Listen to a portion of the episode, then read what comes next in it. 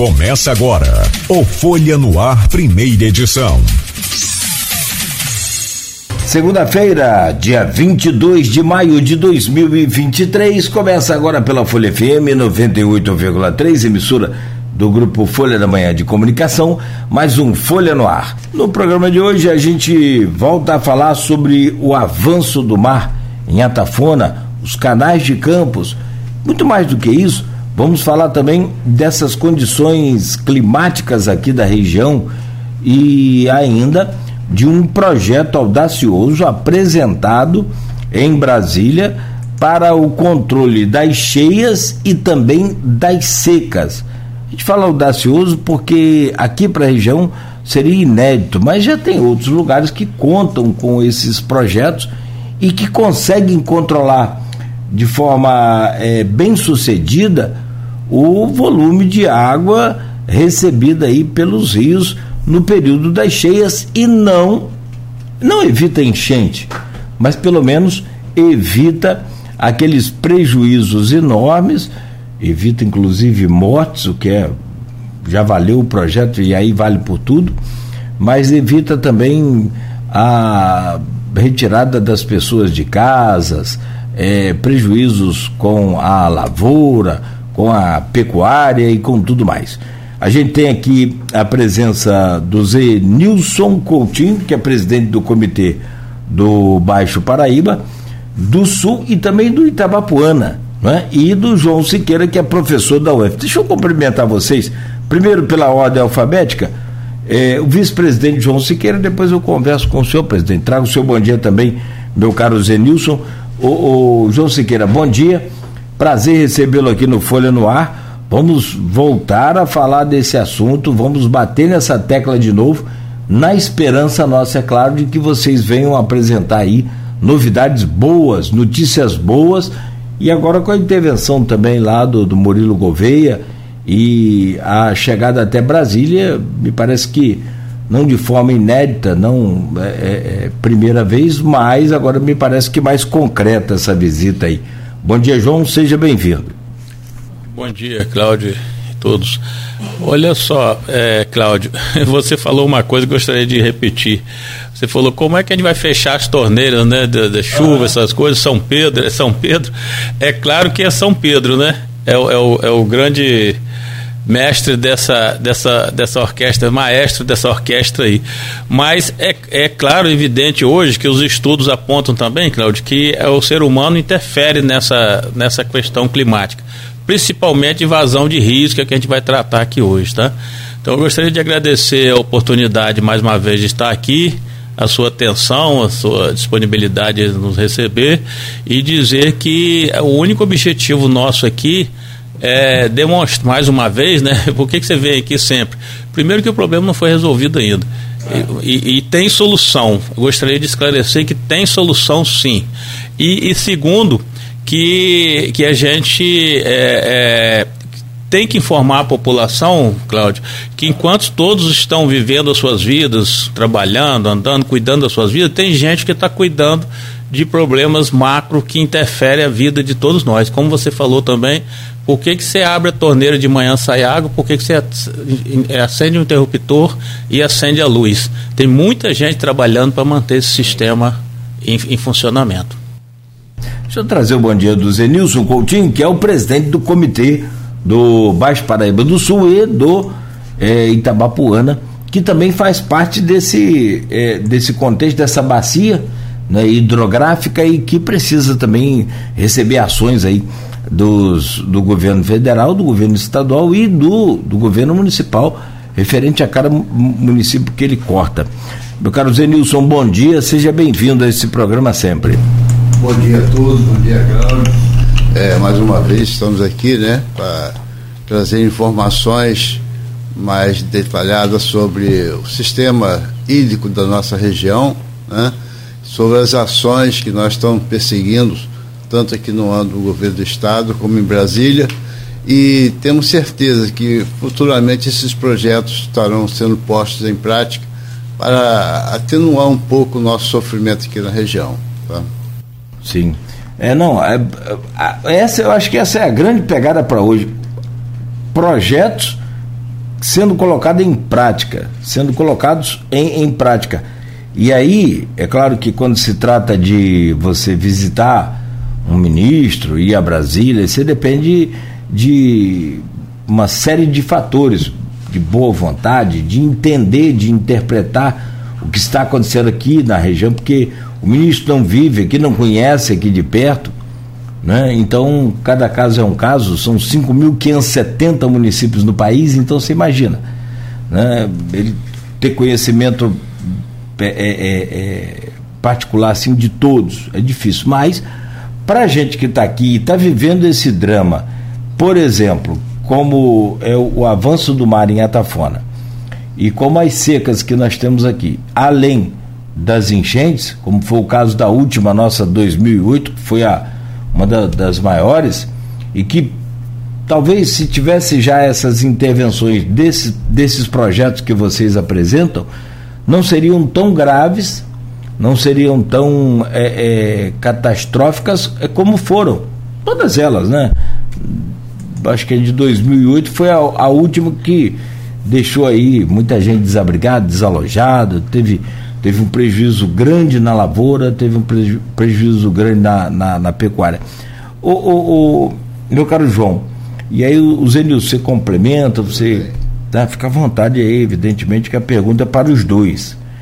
É, eu inverti a ordem aqui do, do que a gente havia apresentado ali na, na chamadinha do programa, eu queria falar sobre o avanço do mar em Atafona, que gerou essa pauta toda lá em Brasília né, com o ministro é, Valdez Góes, que vocês estiveram com ele, que foi através do deputado Murilo Gouveia. E o Murilo falava com a gente aqui há, um, há umas duas ou três semanas atrás, nesse programa mesmo, junto do, do Rodrigo Gonçalves, ele falava, ah, não, eu vou, eu vou a São João da Barra, porque ele tinha estado lá na festa, né? É, na última festa em, São, em Atafona, gostou muito, nunca tinha ido e ficou sabendo do avanço do mar ali, aquela coisa toda que impressionou ele e ele falou aqui no programa, nós vamos agendar, nós vamos é, é, agendar em Brasília reuniões para recuperação ou para tentar conter esse avanço do mar. Como a gente já está meio que escaldado, né? já está muitos anos nessa história aqui, desde 1950 que tem esse avanço do mar ali constatado já e vem ao longo dos anos né, fazendo o papel dele, cumprindo lá o papel dele com a escassez de água do Paraíba, que, do Rio Paraíba do Sul, que também ajudava a fazer uma contenção do avanço do mar, o mar vai só avançando livremente. E aí a gente já ouviu tanta promessa, falei, vamos aguardar para ver Será que é só mais uma ou não é? E de fato a coisa parece que tomou um novo rumo, né, o João Siqueira? É, eu, eu me permito fazer um histórico, Cláudio. É, pedir licença a você, como jornalista que é. é essa pauta não começou exatamente com avanço do mar, não, tá? Eu, o deputado, o qual nós agradecemos, né, Zenilson, muita atenção dele, esteve conosco em fevereiro ainda logo assim que ele assumiu. Não, mas ele relatou aqui o avanço do mar, foi só, não, não, só sim, por isso que eu, eu registrei. Só, só discorrendo a, sim, sim. essa visita a Brasília especificamente. Uhum. Ele esteve conosco em, em, fevereiro no comitê, conhecendo por que, que o norte e o noroeste fluminense, em especial o noroeste, que ele é de lá, né? Uhum. E ele é o único deputado federal de nossa região hoje, né? Infelizmente, só tem um, né? Então ele diz, ele diz que vai se dedicar o seu mandato à defesa dos problemas do Norte e Noroeste Fluminense. Ressaltando que eu não sou nenhum aqui é, partidário político né, de, de, de, de, ninguém. Nós somos isentos da, da, da de, de, de, partidos políticos. Qualquer político que esteja no mandato é nosso aliado. E, em função disso, ele nos escutou uma tarde inteira ele, Marcelo Garcia, né, Zenilson, esteve lá conosco na sala de monitoramento, e de lá ele viu os problemas que acontecem no Aflige aqui. Uma delas é baixa vazão do Pomba, Muriaé e do próprio Paraíba do Sul, e depois ele tomou conhecimento dessa questão do avanço do mar também, que tem tudo a ver uma coisa com a outra, né, como você mesmo explicou aí. E aí ele agendou, de fato, ele na época prometeu agendar uma visita lá, ou o Ministério da Cidade, ou o Ministério da Integração, qual seria o maior afinidade com esses problemas. e ele acabou agendando com o Ministério da Integração, que eu acho que foi muito acertado. E, e lá, e, e, e, esse avanço do mar, então, ah, só para esclarecer, foram duas pautas. Uma, a, a ações de, de contenção de cheias e secas, né? É um trabalho que nós fizemos aqui, né? De, no comitê desde então, desde fevereiro, nós em conjunto com a Defesa Civil Estadual, é, fizemos um trabalho na equipe da sala de monitoramento levantando os danos e prejuízos secas e cheias de 2013 até hoje. Um trabalho fantástico da equipe do Baixo Paraíba do Sul. Por que 2013? Porque é, são os registros que nós temos. Hum. Né? É, é, os registros, então, 10 anos de registro. Ah, é, tem mais, né? Mas tem registros que nós temos mais apurados são esses. Um dos problemas brasileiros é a falta de monitoramento. Por isso nós temos um programa no comitê, sala de monitoramento.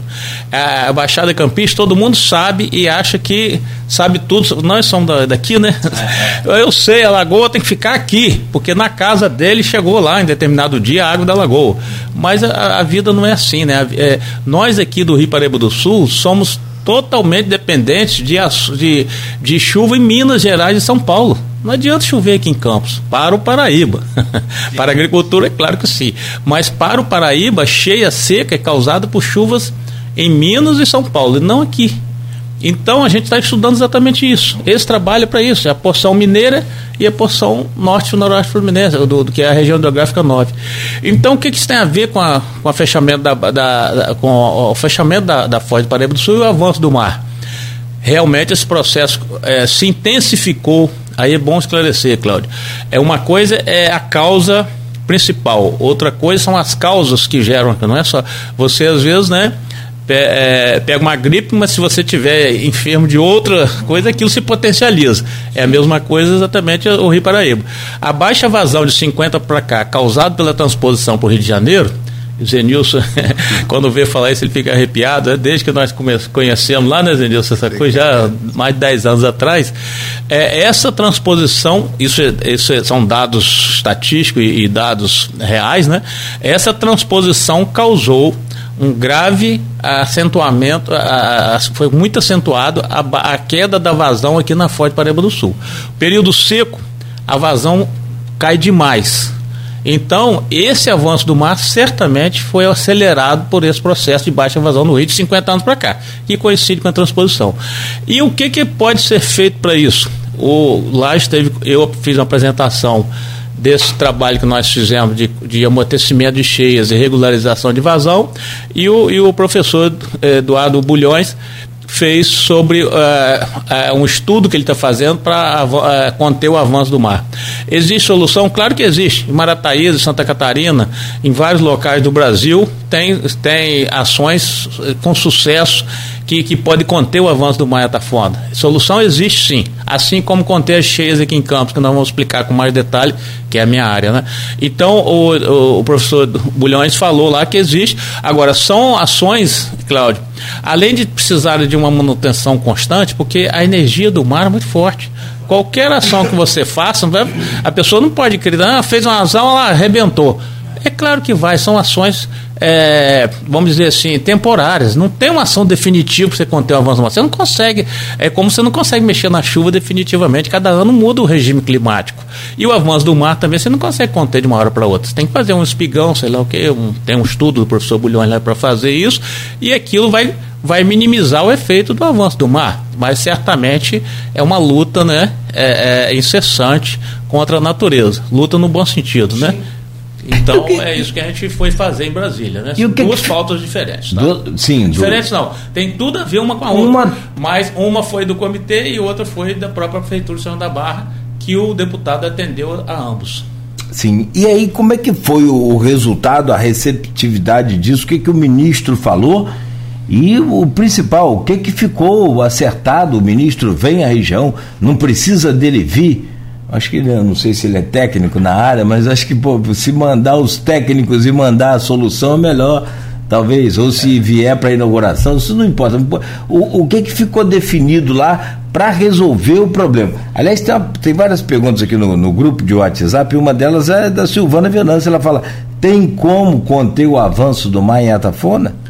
Segundo o professor Eduardo Bulhões, que fez a apresentação lá, ele tem um estudo que, inclusive, mencionou o valor do estudo, e no momento, já uma ação concreta, nós saímos de lá com ela, o deputado se, eh, se dispôs, na reunião, é, é, que o ministro requereu um estudo e projetos. O ministro se manteve muito aberto. Depois tem uma outra coisa que eu gostaria de falar também, que nós saímos lá com uma sinalização positiva de um projeto efetivo, mas um deles que o professor discorreu e o deputado já é, alocou recursos para é, cobrir esse estudo e propor a ação que esse estudo vai apontar né, como uma ação é, mitigatória do avanço do mar em Atafonte, certo? Então já tem um recurso para se concretizar esse estudo pela UF, né, professor da Universidade Federal Fluminense, e aí sim isso vai apontar uma solução, como o professor discorreu lá na hora, é, é, não definitiva, mas certamente uma solução que alguns anos vai, vai, vai, vai sofrer, vai. Ou seja, uma solução que, como outras partes do Brasil, né, a gente repetindo, o próprio, o próprio deputado falou lá, Marataízes, a gente vê hoje que estava destruindo a própria cidade, hoje o mar está lá afastado, não sei quantos metros, 100, 200 metros é, é, de coisa, e com sucesso. Então, solução tem sim, basta recurso e vontade política, porque só a prefeitura não é capaz de fazer um trabalho desse tipo. Né? Tem que ter uma parceria, prefeitura, Estado e governo federal. Eu acho que até para mexer com essa questão de, de água tem que ser do governo federal, no caso o mar, é de, de domínio do governo federal. Como é aqui, como são aqui os, os, os canais, rios, do governo do, do, estado, né? Você não tem nem permissão para mexer lá, né? É, outra coisa, antes do Zenilson Agora, falar sobre isso, hum. só você tocou num ponto que é muito importante. Nós tivemos uma pauta, eu e Zenilson no Rio agora essa semana, que exatamente discutindo sobre isso. Quem é o dono dos canais de campos? O professor Canedo, né? Que, que em 2008 que você também citou aqui, né? Eu não precisava nem vir aqui, eu só, eu precisava nem eu ter vindo aqui, né? Só não, não. Falar Esse aí, eu só falei porque eu aprendo com você. Nem eu ter vindo aqui, você já falou sobre todos os assuntos, mas é, é isso é muito bom, Cláudio, né? sinceramente. Então, é, é, essa pauta com o professor Canedo, ele explicou detalhadamente por que, que os canais de campos hoje, ele em 2008, como você citou, ele que fez o projeto que aquele Odebrecht fez, gastou quase 300 milhões, 200 milhões aqui, aquele projeto foi todo ele que fez. Por isso que eu e o Genilson fomos lá, levamos duas horas e meia conversando com ele. Ele vai nos mostrar, vai trazer para nós toda a documentação que a Universidade Federal uh, do Rio de Janeiro, o FRJ, tem sobre esse assunto, que ele produziu, ele e os colegas dele. Nós vamos colocar um estagiário lá para, junto com ele, recolher esse material. E esse banco de dados nosso vai ser riquíssimo, né? E ninguém tem isso, nem o INEA tem. Então, mas está lá na Universidade Federal. E aí é, é, ele disse que esses canais de campos, o INEA solicitou ao governo federal palavras dele. Ele foi um interventor disso, ele foi, ele era secretário na época, era um órgão do Estado lá da SEA, era CERLA na época, era CERLA, essas coisas todas. Então ele, ele, ele, ele, ele, o Estado requisitou e ele fez a transferência desse patrimônio dos canais de campo do governo federal, DNOS, para o governo do Estado do Rio de Janeiro. Então os canais hoje, por solicitação do próprio governo do Estado é do governo do Estado. Ô Cláudio, é, inclusive. É pena que solicitou para não fazer nada, né? Isso aí é, foi um projeto que eu participei na época que Paulo Canedo estava na célula, já fazia parte lá da, do Conselho Estadual de Recursos Hídricos. Ah, o projeto do Porto do Açu era você tirar água do Rio Paraíba. Hum. Pelo canal, você ia não sei quantos quilômetros para levar água até o canal Kitigota. Só que seria o, o, os incentivos que vinham, os, o, os impostos, era, era tudo o governo federal. Aí houve um olho grande do governo do estado para você tirar a água daquela região ali, para os impostos ficarem aqui.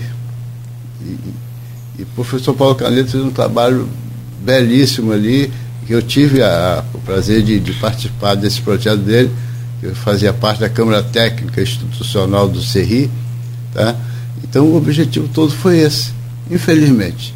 mas nossa. O negócio era, eram os impostos. Os impostos. Mas não se pensou na, na, na, na, no principal, que é a manutenção dos caras, e pensar em receber. Sim. Então todos os domínios dos rios na nossa região passou a ser do governo do estado. Tá? Dos, dos rios e canais na nossa região. Mas aí no caso é o domínio para receber os impostos, mas a obrigação de investir em contrapartida que não tem acontecido. Dar assistência é. também a esses canais. Você vê, hoje nossos canais aqui está todo assoreado. Tá. Se não fossem ações isoladas, como nós temos aí, as Furcan, adquirir uma máquina uhum. para aliviar esses problemas todos é. aí. Se não esse trabalho da Asfurcan, agora o INEA botou uma máquina também para ajudar. Mas, mas, parece que já tiraram já. Já tiraram. O Ministério Público agora parece que entrou com uma ação com as Asfurcan, que a Asfurcan está tirando vegetação dos rios nossos aí. É absurdo. Rapaz, é o governo do, do, Estado não, não faz o serviço dele. Né? Hoje nós temos canais todos assoreados aí. É muito difícil. E, e, e finalmente, vamos, vamos fechar com, com o avanço do mar, então. É, tem esse estudo do, do, do Bulhões. Me parece que existem outros dois estudos também que são diferenciados. Você citava Marataíze, eu particularmente morei lá na década de 90, estava começando o avanço do mar ainda, já se falava muito em espigão, espigão, espigão, até porque na barra de, de, do Itapemirim tem um, um espigão que joga o rio lá fora, né, mais, mais dentro do mar. E cá na, na Praia dos Cações, para quem conhece ali, talvez nem tanto quanto a gente que morou, mas tem Praia dos Cações, logo a seguir tem Lagoa do Siri. É aquilo que você falou, é, o mar é vivo, a força da água é um negócio. Quando chove, que tem um vazamento na sua casa, você vai lá e tenta tapar aquele vazamento. Mas se ela continuar caindo ali, ou seja, se continuar chovendo ali naquele ponto, ela vai encontrar um outro caminho para entrar, para sair. Água é um negócio impressionante. Então, quer dizer, mal comparando uma goteira de telhado com o avanço do mar, que é proporção gigantesca, não tem como, é só para a gente tentar entender. Se com o vazamento aqui a gente tem dificuldade, você imagina com o avanço do mar e a força da correnteza, como você disse. Então, Praia dos Cações e Lagoa de Siri ficaram num tempo atrás, agora não sei, não vou dizer hoje, mas foram destruídas por conta dos espigões colocados lá em Marataízes. A correnteza fez o quê? Batia no, nos espigões, ia lá fora, ia lá no, no fundo, e quando voltava, voltava com toda a força, cá mais adiante, não voltava mais em Marataízes porque ali estava protegido. Então é, é, preciso que se faça, claro, aí são especialistas, eu só estou citando um exemplo, é que essa correnteza, ventos, toda essa movimentação da natureza sendo levada em conta nesse projeto. E o, o, do Bulhões foi apresentado lá. Não quer dizer que o dele seja o, o utilizado ou quer dizer que vai ser o dele? Não, ele realmente, esse estudo, eu acredito que tenha é, tem levado em consideração toda essa questão, toda essa questão do avanço do mar, porque ele estuda isso no Brasil inteiro.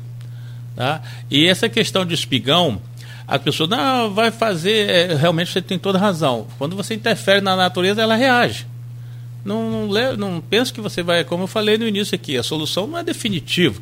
É uma solução que vai, requer outras ações complementares ao longo dos anos. Se a população quiser viver ali. Por exemplo, Cardoso Moreira. Todo ano enche, é, inunda Cardoso Moreira. Já houve uma proposta de tirar a cidade e colocar em cima do morro.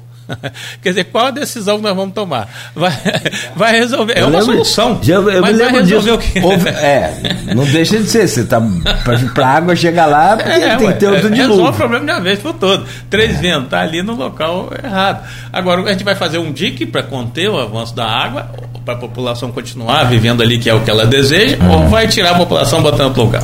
Então, essa é a decisão a ser tomada, é uma decisão política. Aí vai fazer espigão. Essa questão do espigão por exemplo, no, no Rio, na, na, na foz da, do, da Lagoa dos Patos, lá, na, na, no Rio Grande do Sul, também uma região de correnteza, venta muito, um dos quatro locais que venta mais no Brasil como o nosso, tem um espigão que é o maior porto, das, um dos maiores portos das Américas, um dos maiores portos, portos do Brasil, entra na Lagoa dos Patos. É um espigão afundilado que entra, avança mar adentro para que os barcos de grande porte possam adentrar ali. Um, um espigão afunilado, porque a correnteza da maré, né, para lá e para cá, ela mesmo limpa aquele, é, aumenta a velocidade e limpa aquele subsolo ali, segundo a explicação de alguns técnicos.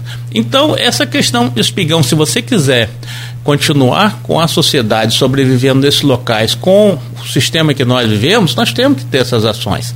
Então tem que fazer, não sei é, qual vai, como, quantos espigões vão ser, isso aí, né, o professor que vai definir no seu próprio estudo. Aí sim, e isso vai resolver parte de um problema. Aqui uma região de grandes correntezas, que vem desde lá de Santa Catarina até o, aqui o cabo do, do, do Arraial do Cabo, Cabo São Tomé, etc. E vento, sim, o, a movimentação marinha aqui é grande? Sim, mas esse estudo certamente vai prever isso e vai é, apontar ações que possam, ao longo do tempo, controlar de alguma forma isso. Ali em Barra do Furado não tem também um espigão que está ah, colocando areia de um lado e tirando o outro?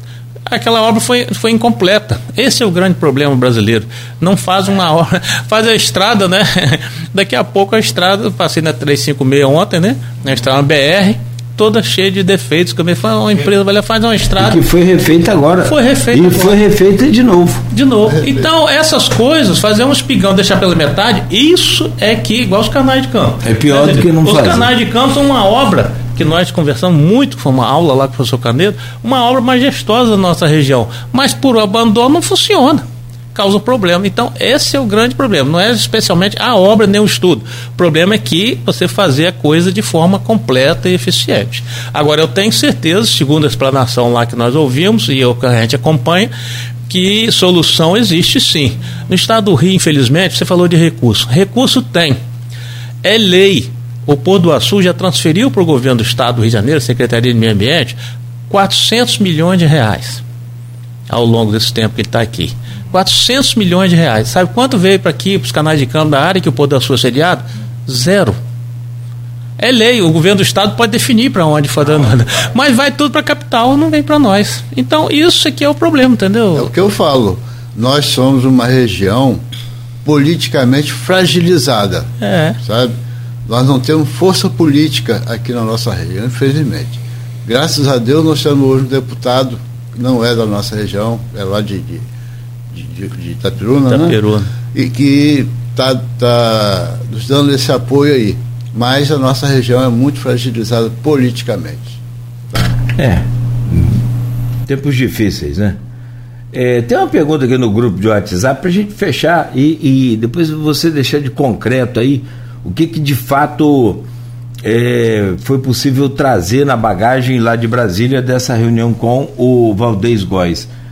É, a Vera Marques diz aqui, lá no, no grupo de WhatsApp, prezado João Siqueira, é, haveria realmente alguma solução para o avanço do mar de Atafona com interrupção de suas de destruições ou seria melhor a aceitação do processo com uma reformulação estrutural urbanística?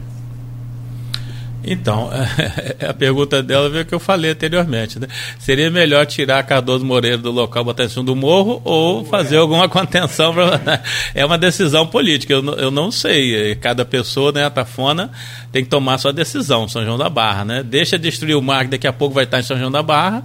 Ou coisa. Por exemplo, a intrusão salina, que nós do comitê combatemos há anos. É, ah, você vai falar assim, oh, até hoje o comitê não criou nenhuma solução. Sim, já criamos uma solução. Existe um recurso do CEIVAP desde 2015, alocados outras gestões né, passadas, né, não é essa, mas o comitê, o bom do comitê é isso, né, que ele perpassa essas mudanças políticas e nós uh, trouxemos para cá uma, uma recurso para a construção de um poço profundo né, é, de 250 metros para abastecer o centro da cidade. Porque quando a intrusão salina avança, causado pela diminuição da ação do rio, a, o centro de São da Barra fica sem água duas vezes ao dia, hospitais, etc, etc. leva horas para recompor aquela estação, por causa da água salgada que chega, leva horas. Está nesse nível já? Hein? Que essa, essa... Até hoje isso. É? Até agora vai começar, vai lá que a da Barra tá parar duas vezes ao dia. Porque é assim, é assim intrusão, né? Intrusão salina. Então, é a famosa língua, língua, língua, língua, língua de salina, sal, né? isso. Língua de água salgada que vem. é, tem vários, vários estudos apontam que ela está ali em Domingos Martins, em Martim Lage. Hoje mais adiante um pouco, já chega aqui Não, são duas coisas diferentes. A, o que a ação Ou não da- é essa mesma língua? É, não, é é a mesma língua. É língua, intrusão salina, porque cunha salina, porque o, o sal ele é pesado, ele fica, se condensa no fundo, ele entra por baixo. Então tipo, você tem que medir a quantidade de sal na superfície da água e medir no fundo do rio. Para você ter a, realmente a noção. E são, são parâmetros, é, dão um resultado diferente. Imagino. Então, é, a ação da maré, a elevação da água, vem até martilagem. O, o mar levanta, o rio para de correr sobe. Mas o sal é diferente. Segundo os estudos do INEA, ele anda 10 quilômetros. Ele andava 4 quilômetros. De uns anos para cá, por causa dessa intervenção de baixa vazão, ele passou, a, a, a maré né, passou a avançar 10 quilômetros. Com ele avançar 10 quilômetros, a estação da SEDAI, que né, é, é, era, foi feita ali justamente por causa da, da intrusão da maré que não atingia, passou a atingir. Então agora de uns 10, 20 anos para cá, 20 anos para cá, a, a, realmente a SEDAI não consegue mais abastecer o centro da cidade de forma contínua. Ela interrompe duas vezes ao dia. Assim que a maré. Quando o rio está baixo, é claro, né? Quando tem grande vazão, não. Mas quando o rio está baixo, que é agora já está com 5,40, né? A cota do rio aqui em Campos. Então, é uma das menores cotas, né? Ele, ele realmente a- o centro da cidade fica sem abastecimento de água duas, horas, duas vezes ao dia. É. E aí está se falando de uma cidade que tem um futuro extremamente promissor com a questão do porto, a dependência de água muito maior do que há 10 anos atrás, como você falou. Né? Então, quer dizer, um problema que não existia 10, 20 anos atrás passou a existir e agora com o agravante, o crescimento da cidade. Né? E aí, respondendo mais uma vez a pergunta dela, tem solução para essas coisas? Sim. O avanço do mar tem solução? Sim. Várias outras regiões do país, por exemplo, lá em Santos, eles engordaram a praia em 500 metros. Né? É, o mar também estava encostando na, na, na rua. na Hum. Santa calçada. Catarina. É, não foi, foi em Santos, na, na, na, na- na Também? praia. Também engordaram a praia. É, quer dizer, solução tem. Agora depende da vontade política. Por exemplo, essa questão da intrusão salina. Ah, você, você vai mexer na vazão do rio? Sim. São Paulo não tem, você chega em Resende, o rio não, não, não fica seco na, na estiagem. Ele fica no, no, no- no nível só o ano todo. Isso pode ser feito aqui na região de Campos também. O rio ficar numa, numa vazão constante o ano todo. Isso é possível, sim, de forma de engenharia é. Eu estou vendo aqui, tem vários pontos aqui. Meaípe também fez o engordamento da praia. Sim, no, então. no, no Espírito É, Santo, aqui perto aí. de Guarapari. Isso aí. É, e por aí vai. Agora, só uma pergunta. Ô João, você voltou de Brasília com a mala cheia de esperança ou voltou acreditando que isso vai resolver ou voltou na, naquela coisa de parecido de Santo Tomé, tem que ver para crer? Mas que, que Mais foi? uma vez eu, eu faço alusão à nossa Baixada Campista. E, infelizmente, a nossa região não vai para frente, Cláudio, por um dos motivos. As pessoas torcem mais contra do que a favor. Eu sei que tem muita gente apostando, isso não vai dar em nada, não vai acontecer nada. Mas a esperança, se nós ficarmos em casa sem fazermos nada, sem ir a Brasília, é aí que nós não vamos trazer nada, nem esperança, nem coisas concretas. Já veio de lá uma, um fato, dois fatos concretos. Um já falei, que é a manifestação do deputado com recursos para custear esse estudo que vai apontar a solução é, para o avanço do mar em Atafona. Isso tá, é, já é concreto. O deputado vai alocou recursos para isso, tá? E, e é uma solução concreta que nós viemos de lá. E, e, e outra coisa, a, a é, é, essa questão, a solução não está apenas no município, como falei. Para a gente regularizar a vazão e avanço do mar em, em, em, aqui em Campos, em Atafona, é, a gente tem que trabalhar em Minas Gerais. Né? Então, lá que tem que ser feitos os reservatórios. Na porção paulista, isso já existe. A, a vazão pode ser aumentada sim, Atafona. Pode ser aumentada sim, Atafona. Existe no Nordeste inteiro, os rios não são perenes, ou seja, os rios na, na chuva eles correm água e na seca eles secam mesmo, zero, fica passando zero.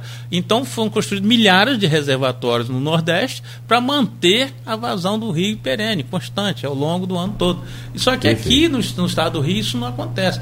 Eu, nós chamamos aqui no comitê de Paraíba 2 Santo, da transposição para cá. Uhum. Porque aí é a natureza. Chove muito numa época e chove outro. Mas isso é, é conversa para o segundo.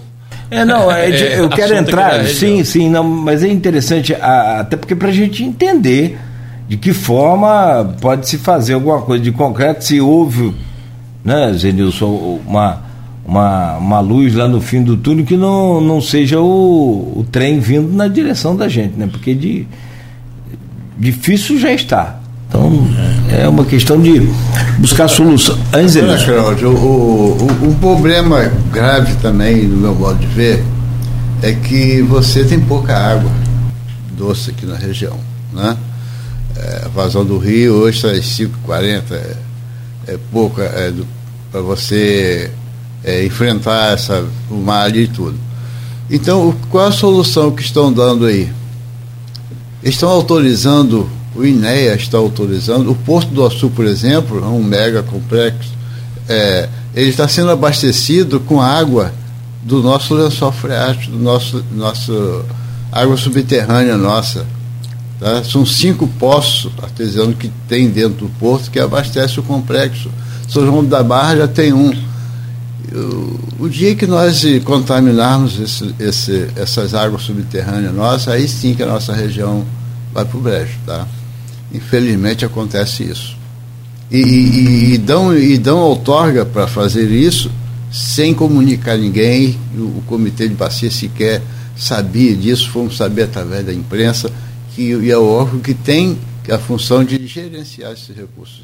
Chegou você a fazer um, um, um, um canal, um, uma adoção de um canal ali da Baixada para atender o porto. Eu não sei se aquilo ficou Ficou só é, no projeto. Só no projeto ou chegou a fazer realmente essa, essa obra ali? Ficou só no projeto.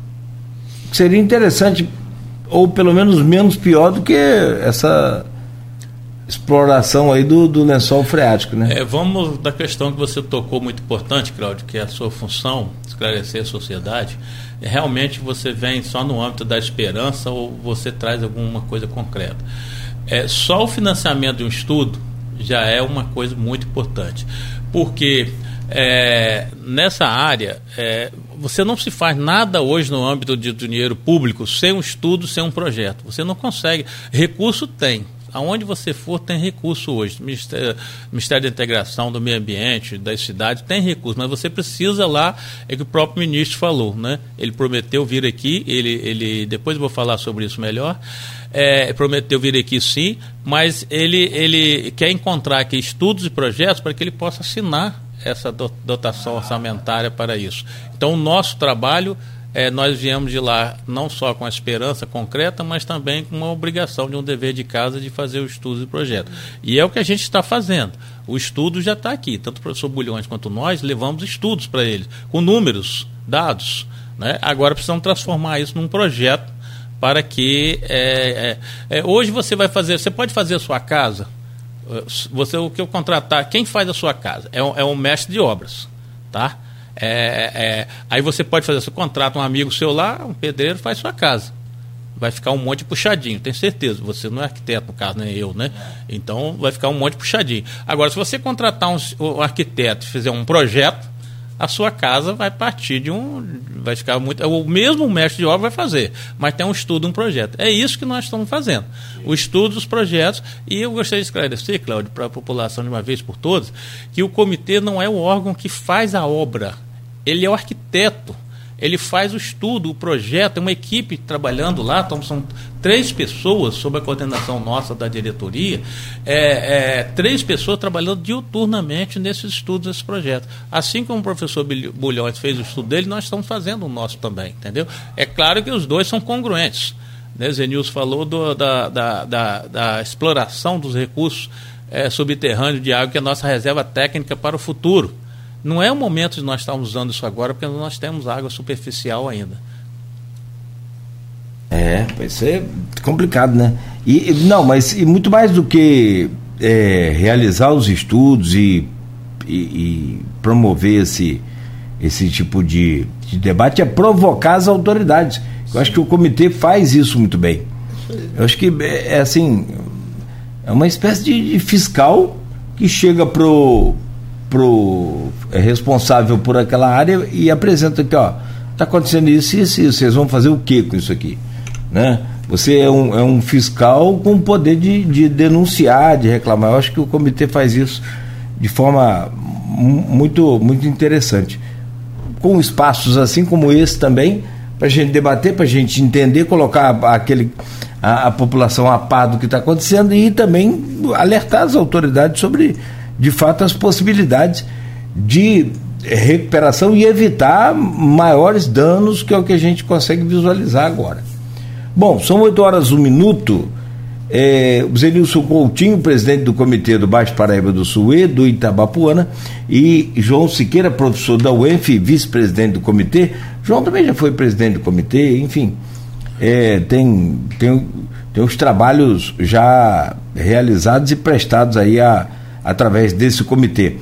É, a gente faz um, uma pausa aqui rápida Teve também o primeiro evento aí do Caminhos do Açúcar esse final de semana, né, João? Lá. Você teve lá, eu vi no seu na sua página lá no, no Instagram, eu acho umas fotos lá, alguns vídeos, acho bem bacana também.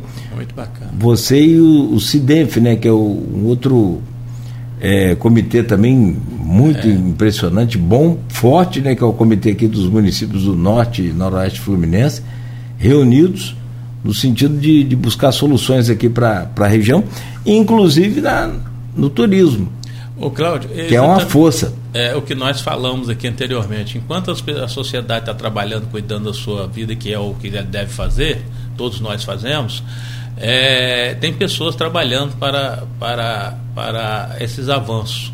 E a partir desse trabalho é que surgem as ideias. Nós tivemos recentemente o Fórum de Desenvolvimento do Norte Fluminense, uhum. aconteceu na UENF. Uhum. O CIDENF foi uma, um consórcio montado de. Começou com seis municípios, nós participamos do comitê, o, a GEVAP ajudou na elaboração do estatuto do CIDENF. A GEVAP é a empresa delegatária nossa dos comitês, é, trazido por nós aqui.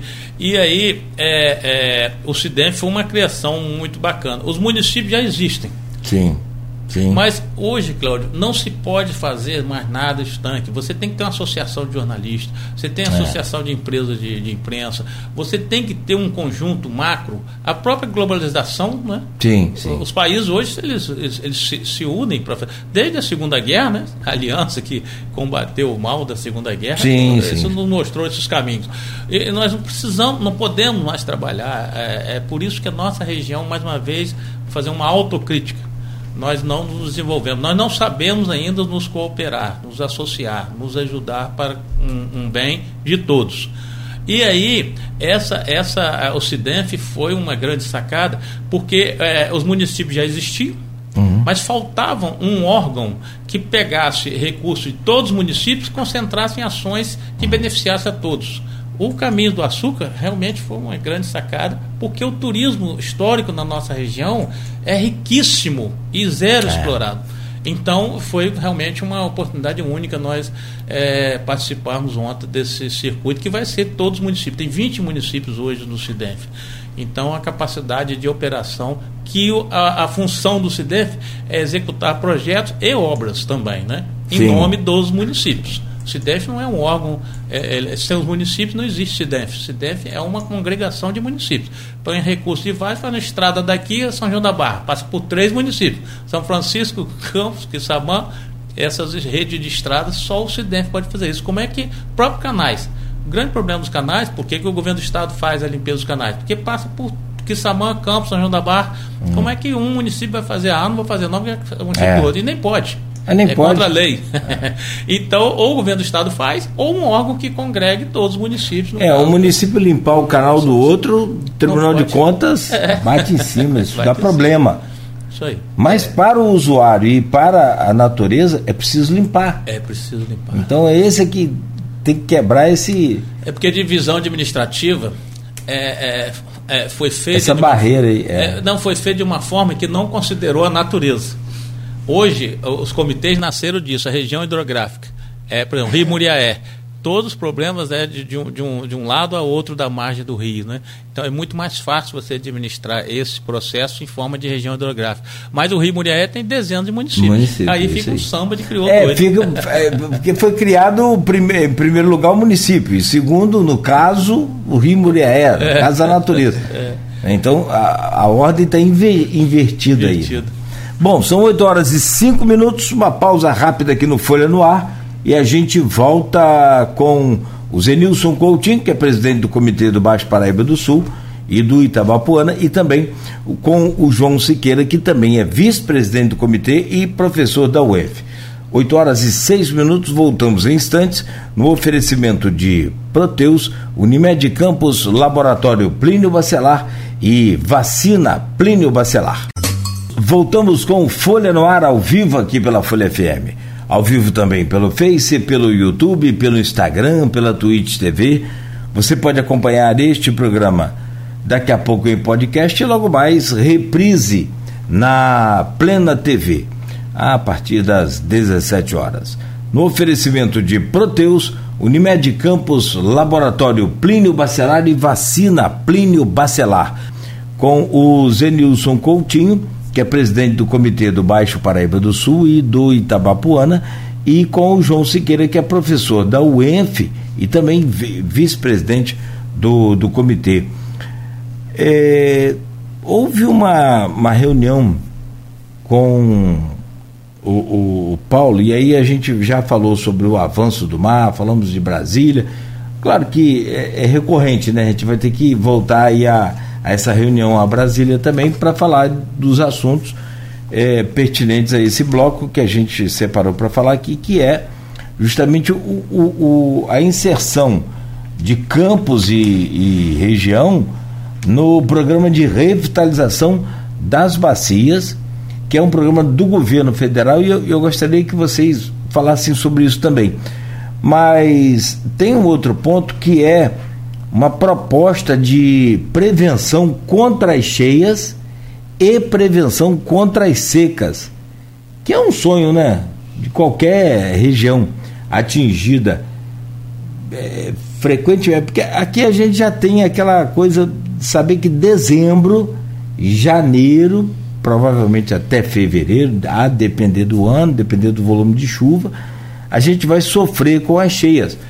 Tem o principal aqui, que é o Muriaé, que abastece o, o, o, também né, o Paraíba do Sul, que é o nosso principal, mas tem também outras cheias que atingem aqui a, a nossa cidade e que aí implicam justamente no manejo lá da, da lagoa, que segundo o João a gente sabe tudo aqui da lagoa, né? Mas na realidade não é bem assim. É, como que foi esse, esse, essa reunião aqui com o. para a gente entender, depois a gente volta a Brasília também. É, essa reunião com o Paulo Canedo, que você já inclusive tocou no assunto aí, o João, que hoje ele está na, na, Companhia de Obras Públicas, não está na COP?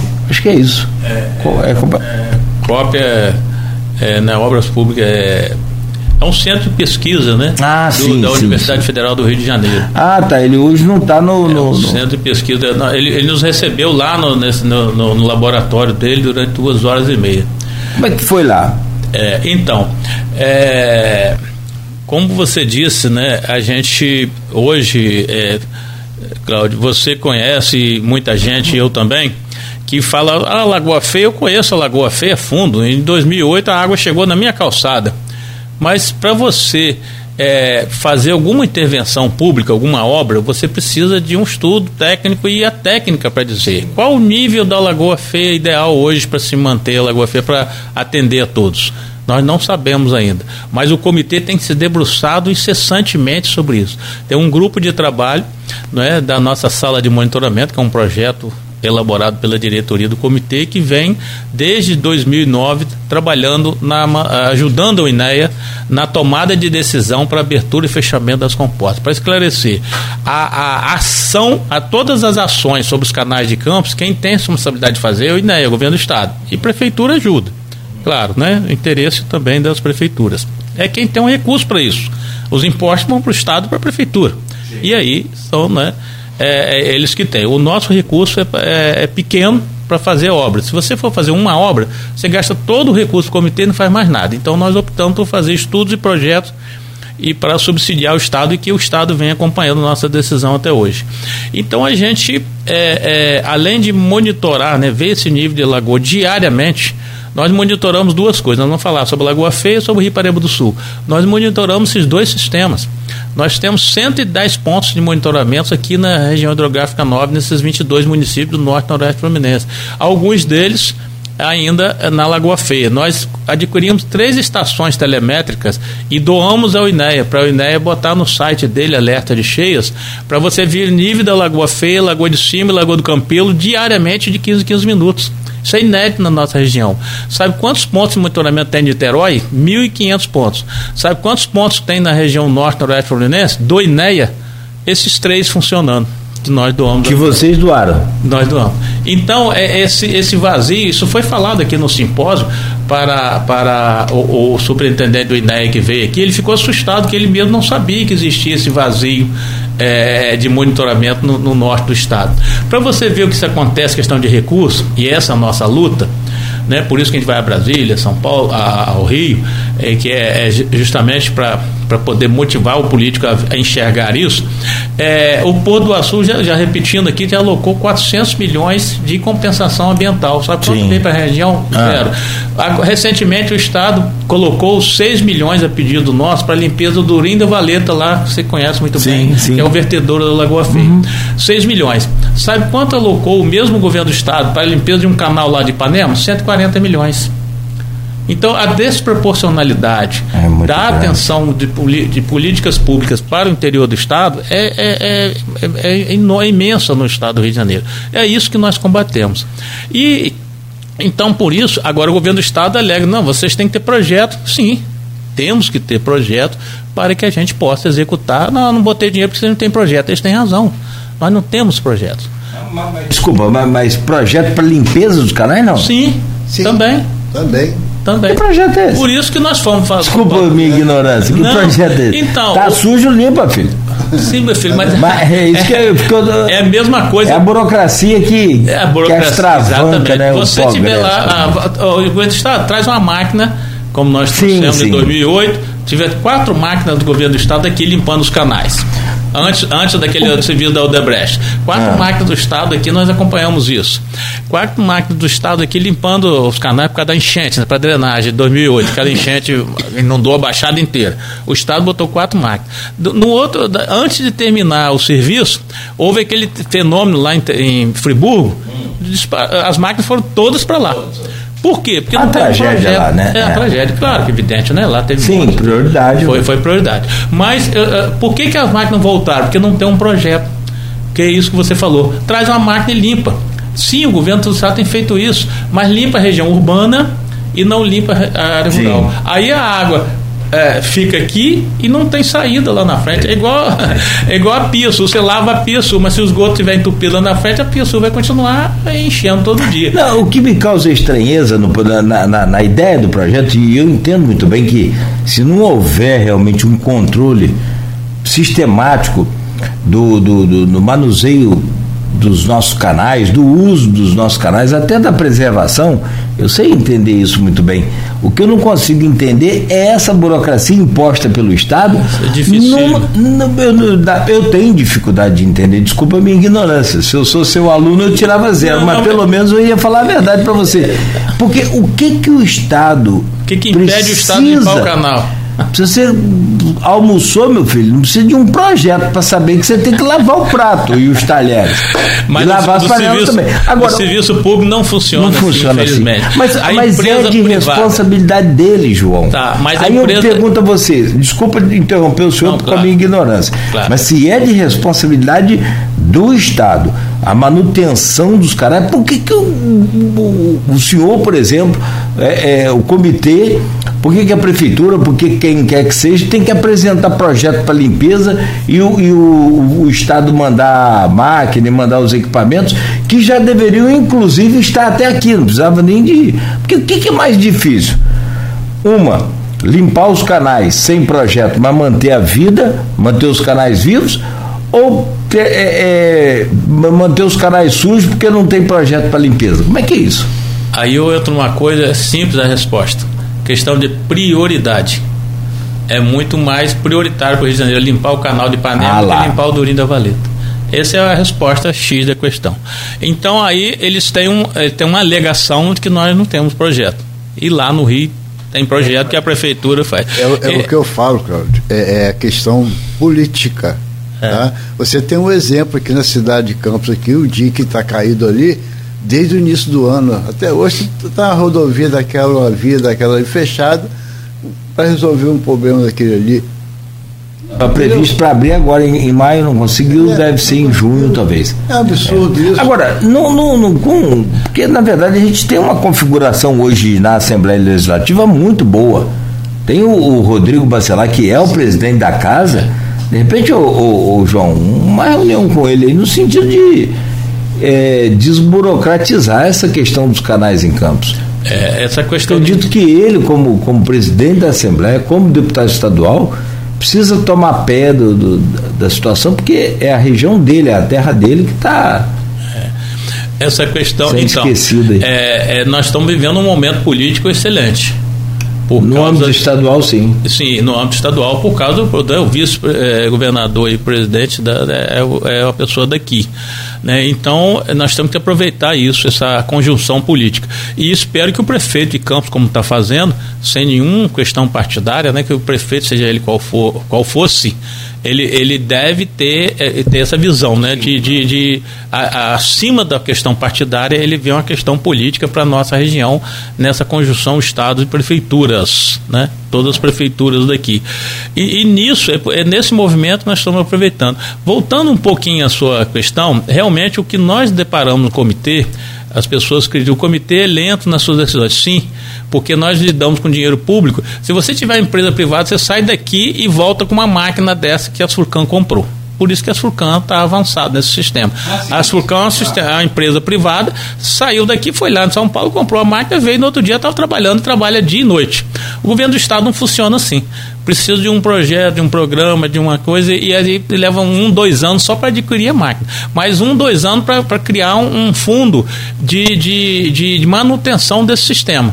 Então nós temos que criar, Cláudio, o governo do estado alocar, por exemplo, tantos milhões por ano para limpeza dos canais de campo. É isso que nós estamos trabalhando. O governo do estado tem que tomar essa prioridade e adotar esse sistema, adotar o INE de um, de um recurso anual para limpeza e manutenção dos canais de campos.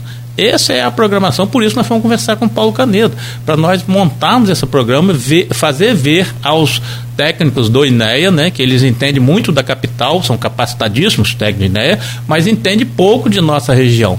Então, é, dotá-los de, de sensibilizá-los, vamos dizer assim, para levar ao governo do Estado a necessidade dessa priorização, que é a manutenção desses canais de campos com benefícios para Campos, São João da Barra, Quissamã, São Francisco.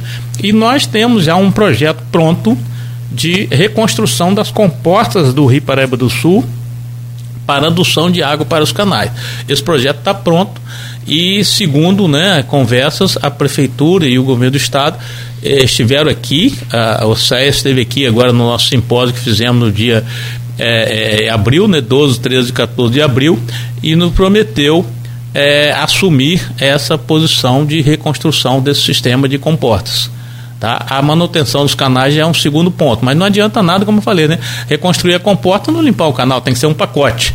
Então nós estamos hoje nessas tratativas, por isso nós fomos a Paulo Canedo, para que as comportas, o projeto está pronto, mas nós precisamos, uh, junto com a, reforma das comportas, o governo do estado fazer um programa de manutenção dos canais, porque aí a água vai entrar do Rio Paraíba do Sul e alimentar a Baixada Campista, reduzindo salinidade e, e, e reduzindo a, a, dessecação dessa região, né, que vem acontecendo nos últimos anos, né, a seca da Baixada Campista Porque uma coisa é a seca, a cheia do Paraíba e seca do Paraíba, e outra coisa é a seca da Baixada Capista. São duas coisas diferentes que nós monitoramos. Então, nesse, nesse, nessa visita a Brasília, é, deu para encaixar esses canais aí também?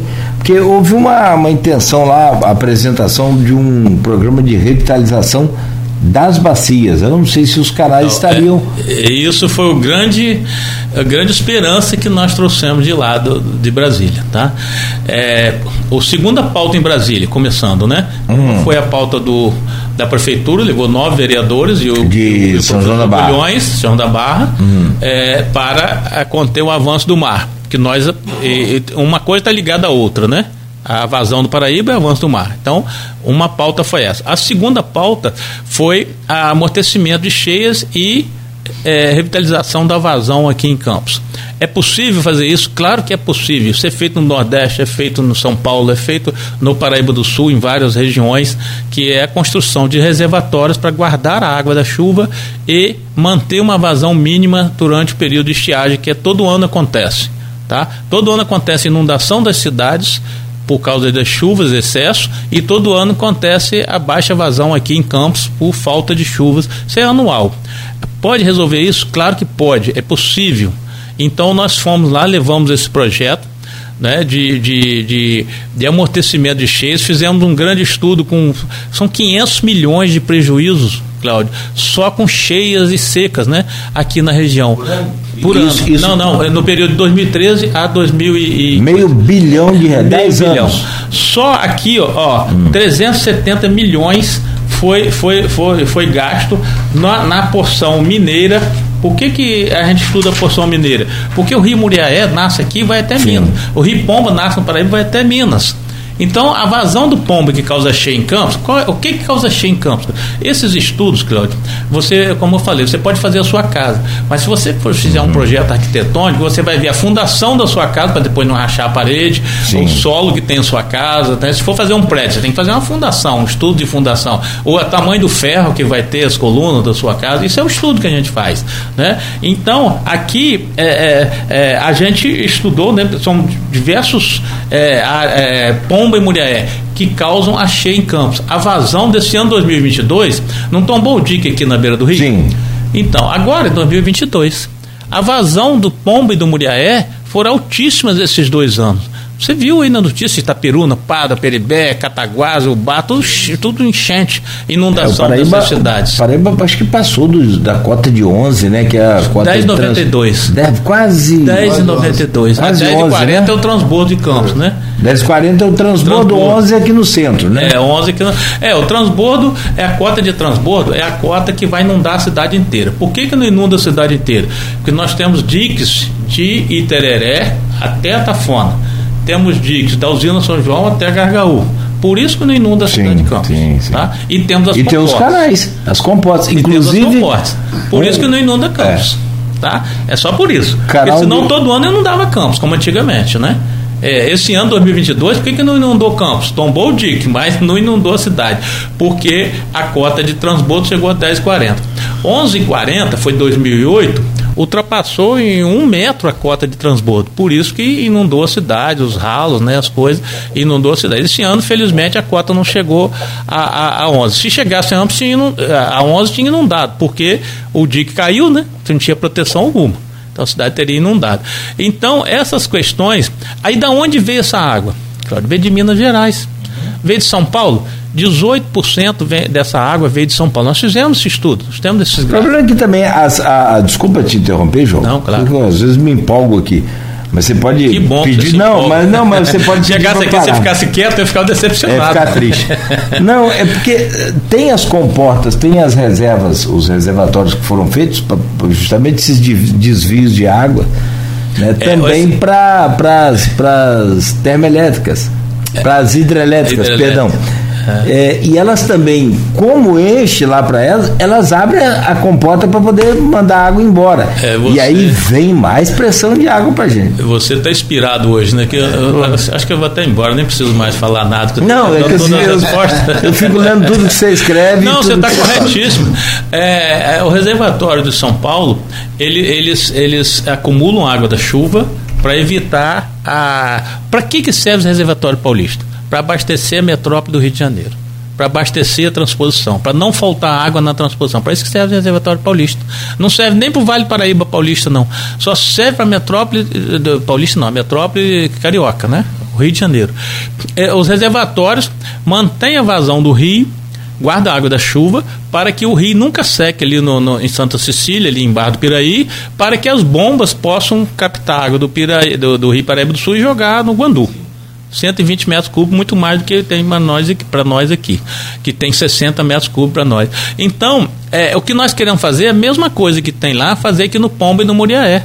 Porque são, são 1.200 metros cúbicos de cada um desses, desses rios. Se guardar essa água, que, que 68% da água que causa cheia em Campos vem do, do, do, desses dois afluentes, Pomba e do Muriaé. 68%.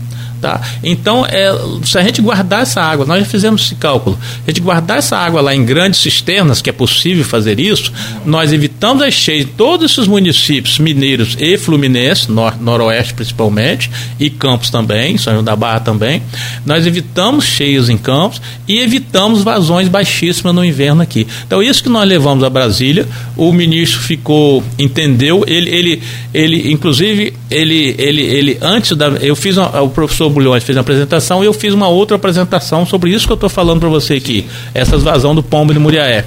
E, e, e, os 500 milhões que se gastou nesse período para, por exemplo, o cara ficou desabrigado, ficou alojado não sei aonde, isso gasta dinheiro. Destruiu a casa de fulano, gasta dinheiro. Então, né, computou tudo isso e nós fizemos esse trabalho junto com a Defesa Civil Estadual. O Coronel Joelson Oliveira Sim. nos deu o site. Acho que ele a foi a Brasília também, foi? Foi a Brasília, é, foi, uhum. foi a Brasília, eu e ele fomos a Brasília representando o nosso comitê e ele é Defesa Civil. Nós, é, é, eu fiz uma apresentação baseada nesse estudo no site da Defesa Civil que mensura esses danos. Esses, a Defesa Civil é para isso. Então, é, é, nós tiramos esses valores, mostramos a ele lá e, e, muito interessante, Cláudio, que o ministro ele, ele discorreu antes da minha apresentação, depois que o, falou sobre o avanço do mar, são duas pautas, né? Quando começou a, a pauta nossa aqui do baixo e o Coronel Joelson, ele, inclusive o Superintendente Nacional da Defesa Civil estava presente à reunião tá? estava presente. E aí ele, ele, ele, ele discorreu sobre esse assunto de revitalização de bacias, dizendo que aí foi o grande ponto que nós vamos nos encaixar. Felizmente, o governo nacional está é, tá enxergando as bacias hidrográficas como o objeto de investimento para a recuperação de água para a população.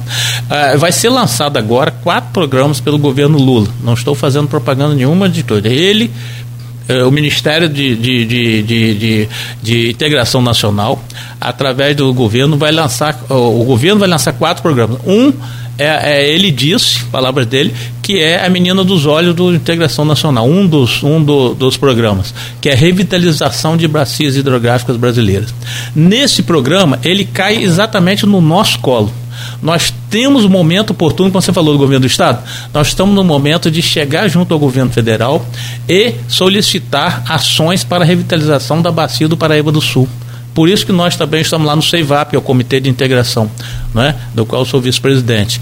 É, é, lá, é esse, esse, esse comitê, os comitês brasileiros, e ele discorreu sobre, e ele tem conhecimento sobre isso, ele, ele, demonstrou lá na hora, sobre revitalização, quais ações de revitalização de bacia? Regularização de vazões, vazões que nós pregamos há 10 anos, Zenilson? Uhum. Revitalização de vazão do Paraíba do Sul, para conter avanço do mar, para diminuir, a, a, aumentar a vazão aqui na Foz, e recuperação de nascentes. Palavras deles, são duas ações que o Ministério da Integração quer fazer: revitalização de nascentes, que nós fazemos há anos, e recuperação de, é, é, é, regularização de vazões. O Ministério então, da Agricultura paga em Minas Gerais para fontes de, de, de sim, PSA, meio, programas né? de, de, de, de, é, pagamento por serviços ambientais. Tem, tem produtor lá, mini, pequeno produtor, né? Que já está sobrevivendo por conta daquelas fontes que ele preserva. Tem que fazer um, um cercado para o boi não, não, invadir ali 50, manter 50 metros de raio. Nós, fazemos, nós estamos com um programa desse aqui do Baixo Paraíba do Sul. Mas está pagando o pessoal? Sim. É, nós temos 2 milhões e meio de já, já, já é, destinados Rio Preto tem 26 nascentes, nós vamos proteger aqui, já começamos esse trabalho há um ano atrás. É um, é um, e vamos é um começar mensal, agora né? a executar É. a obra. Estradas, é, curva de nível, barraginha, é, BET, bacia de evapotranspiração, é, é, é, barraginha, você é, faz um, um- um- na- ao lado da estrada, você faz um, um bu- buraco no solo e, e guarda aquela água da chuva, Sim. ela vai infiltrando no solo ao invés de escorrer pela, pela estrada e ir embora rio abaixo. Não só evita o- os danos nas estradas, como também nos pastos. Que costuma fazer aqueles, aquelas erosões ali. Sim, então, 2 milhões e meio que o, que o comitê está a empregar aqui na bacia do Rio Preto. Boa, Por que boa. Rio Preto? Porque lá tem 26 nascentes para serem protegidas. Se a gente deixar, ah, hoje elas estão. falando, Sim, nós vamos aumentar a vazão delas com essas ações de cercamento, de, de infiltração de água no solo, essas coisas todas, né? Então, nós viemos, viemos ir lá esperançosos sim, tá, Cláudio? Porque esse programa de revitalização de bacias, é, que vai ser lançado agora pelo governo através do Ministério da Integração, o governo, o, o, o ministro Valdez Góes informou isso, ele conhece esse assunto, tá? Ele é do no- norte, do norte no Brasil. Ele disse que não conhece muito a região brasileira. Ele vai ter um encontro agora. Por que, que a gente acreditou na fala dele? Ele vai ter um evento agora no norte da Bahia que ele quer conhecer aquela região, que é uma região semiárida, muito pobre, né? E depois ele quer conhecer várias outras regiões do Brasil. E o deputado o convidou para vir aqui em julho, tá? E conhecer a nossa região norte noroeste fluminense e ele prometeu vir, pediu a secretária para colocar na agenda dele. Não definiu data ainda, é claro que o deputado que vai definir isso, não somos nós, mas ele prometeu vir à nossa região conhecer esses problemas nossos de, de, de, de Paraíba do Sul e, e nesse programa de revitalização de bacias hidrográficas. Então isso nos deu muita esperança de que esse ministro tem uma visão realmente apurada sobre esse assunto. É a primeira vez que nós vemos é, eu vejo, né, Zenilson, nós vemos um, um, um, um ministério voltado para esse tema, revitalização de bacias hidrográficas, é a primeira vez que a gente vê isso. Você tem aí uma série de outros trabalhos, mas revitalização das bacias. Agora, essa revitalização da bacia, o que eu quero entender, pode pegar esse projeto aí das secas e cheias ou não passa É por para isso? isso. é para isso. É para isso. Ah, ele falou lá, discorreu sobre isso. Você Ah, já qual- tem esse projeto pronto, João, não tem não? Temos esse projeto, nós já temos esse modelo pronto, Cláudio. A- a- O projeto arquitetônico é só o ministro, né, que vai ser o mestre de obra, né? Sim, sim. Eu vim aqui fazer isso. Ah, aonde nós vamos revitalizar a bacia? Aí é questão da prioridade. Ah, quem vai sair na frente, né? Não é correr É. um à frente do outro. É, é- é prioridade. Ministro, ó, o, a- o Baixo Paraíba do Sul precisa ser revitalizado. Minas e Rio de Janeiro, Norte Fluminense, Noroeste Fluminense e Leste Mineiro. Precisa ser revitalizado. Por que, que a gente bate muito em Minas Gerais, Cláudio? Porque através do CEIVAP, aí as pessoas precisam entender por que, que as coisas acontecem. Né? É, é, Minas, ele tem a bacia do Rio Doce, Rio Grande, Rio São Francisco, bacias importantes para Minas Gerais. O Paraíba do Sul não é importante para Minas Gerais, porque é a menor bacia que, que de Minas Gerais, né, a menor bacia hidrográfica. Quem tem que estar lá é, é, pedindo ao governo mineiro e ao governo fluminense para se unirem para revitalizar essa bacia do Paraíba do Sul, somos nós. Para nós essa bacia mineira é importante. Para Minas ela é em grau de importância quarta. Para nós não, é uma das mais importantes. A, a- a- o Muriel e o Pomba, para nós, é, é tão importante quanto o Paraíba do Sul. E lá que ele nasce, lá que nós temos que guardar a água, fazer a nossa cisterna é em Minas Gerais, não só aqui. podemos fazer reservatório aqui em, em Padre, Miracema e, e tal cara, até Muriaé ali, vizinho ao Rio de Janeiro. Sim, podemos, mas ali você vai, você vai re- resolver metade do problema. Se você fizer ali e fizer lá em Minas, vai encher, é. Vai- Porque vai também as cidades que ficam antes do reservatório vão estar embaixo d'água. Então tem que fazer lá em cima, Lá em cima. contendo de cima para baixo. Revitali... Aonde você vai revitalizar a água que sai em campo? Na nascente do Paraíba. Sim. Então a nascente é lá. ou São Paulo ou Minas, essas são as nossas nascentes. Não existe nascente aqui. Existe nascente no Noroeste? Sim, mas de pequeno porte. As nascentes mesmo, de Pomba, de Muriaé, que são os principais afluentes, estão lá em Minas. Então nós temos que fazer alguma. alguma Por isso que o comitê é bom. Tem um CEIVAP que congrega Minas, São Paulo e Rio. Então, esse CEIVAP pode fazer essa, essa distribuição de recursos junto ao Ministério da Integração para poder revitalizar a vazão aqui em Campos, na Foz, entendeu? Não é Campos. Quando a gente fala Campos, por que, que a gente fala Campos? Ontem no ciclo do açúcar, o pessoal está na açúcar em Campos. Né? As usinas, até em Bom Jesus tinha usina de açúcar. Quissamã, todo, todo o território Aqui, do Rio em, Açúcar. em Italva tinha. Não é só Italva, Italva tinha. São Fidélis. Eu sou de lá, de A São Pedro do Paraíso. Falou, foi É. muito bacana a palestra, você falou sobre isso. Então, a gente fala, a, a açúcar foi Campos. Não foi Aqui, Campos. é. Foi toda essa região. Então, quando a gente fala, por que, que fala Campos? Que é a última estação de medição de vazão. Cardoso Paraíba. usina. Você É, conheceu? Cardoso, Cardoso. A usina de Santana? A usina de Santana, minha mulher deu aula lá, ali embaixo. Aí, ali. a gente vendia cachaça lá naquele. É, Vendia então, e bebia também.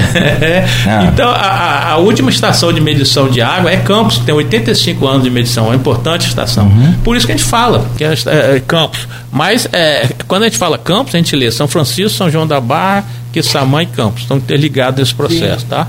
Lógico que os outros também, Cardoso e tal, tudo para cima, né? Eu, eu, quando comecei a trabalhar nesse processo, a Campos tinha 24 usinas de açúcar. Isso foi que ano? 1975, 78, o auge da nossa ciclo de agricultura aqui. 12 milhões de toneladas de, de, 12 de- de cana, de, de, toneladas. de- de cana. Foi falado isso ontem na palestra É. lá. Foi muito bacana, Cláudio. o 24. Ah, e como é que foi lá, a- deixando um pouco aqui o. a- a- pelo que eu entendi, boa, produtiva, promissora reunião lá em, em Brasília, né? É, va- vamos anotar aqui a data para te cobrar. Você falou da vinda do ministro lá para julho, Julho, é. julho, né? Então vamos, vamos, nos atentar a essa data aí para estar acompanhando, te cobrar no que, eu no, no que diz Não, respeito deve cobrar. a, a, a parcela da sociedade. Sim. Porque você é a, é a parcela dos municípios e a gente dessa sociedade interessada nesse, nessa pre- preservação, revitalização, né? Né? E- Que nós vamos cobrar o ministro essa vinda e é as soluções prometidas por ele. É claro que nós temos que fazer um dever de casa com estudos e projetos que nós vamos fazer e já, já temos né, o início aqui que foi apresentado lá. Muito importante, Cláudio, a oportunidade, e eu agradeço também ao deputado, né?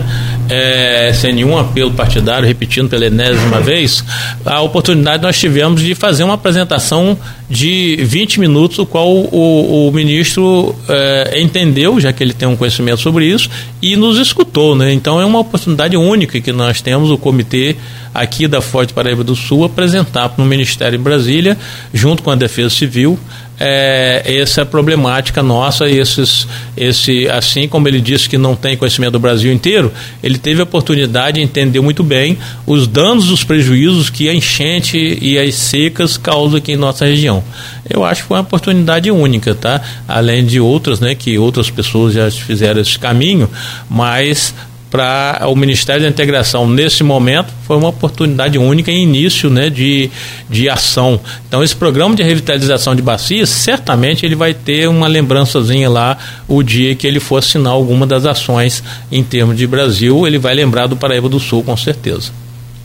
Pois é, antes de, de irmos a São Fidélis falar do evento lá nesse final de semana, e aí, assim como o ministro foi interessante a reunião, eu penso que se vocês conseguirem chegar até o presidente da Assembleia, isso não é difícil. Sim, nós vamos Não, também, né, Zilson? Nós, nós temos, está na nossa pauta. sim. na- Acho que tem vários caminhos aí que vocês podem percorrer, vocês sabem melhor do que eu, mas o Rodrigo também é, é de fácil acesso, é acessível, né? O cara está interessado em, em trabalhar pela região. Eu acho que se apresentar a ele essa, essa dificuldade dos nossos canais aqui junto ao governo do estado e numa comparação que você fez aí com 6 milhões aqui, como tipo um, um favor para Campos e 140 milhões para um canal semelhante no bairro de Ipanema, no Rio de Janeiro, acho que ele vai é, se atentar mais aí também ao, ao, ao fato, porque é, é, assim, as autoridades, a gente imagina que a autoridade tem, tem que conhecer tudo, né? Conhecer todo o estado, todo o É, não é município. só todo. conhecer, Cláudio. Você É vai- entender, né? É, não, ele, ele tem a equipe técnica dele lá, né? Então, quando ele vai fazer um programa, seja o presidente da LERJ ou o governador principalmente, ele vai ouvir os seus técnicos. Ah, realmente Campos precisa? O técnico tem que entender. Quem leva essa mensagem para a equipe técnica somos nós.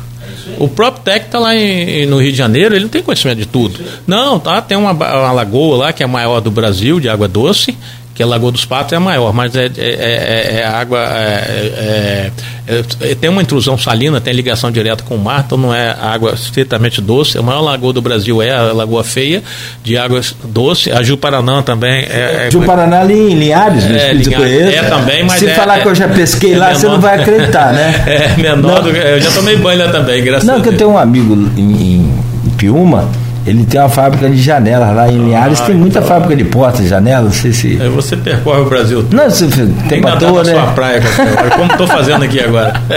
Edmundo está aqui, perturbando aqui. Então, essa questão de priorização, Cláudio, é muito importante para esse governador ouvir, ou o ministro ouvir, ah, a Paraíba, é, alguém já me falou desse negócio aqui, realmente, né?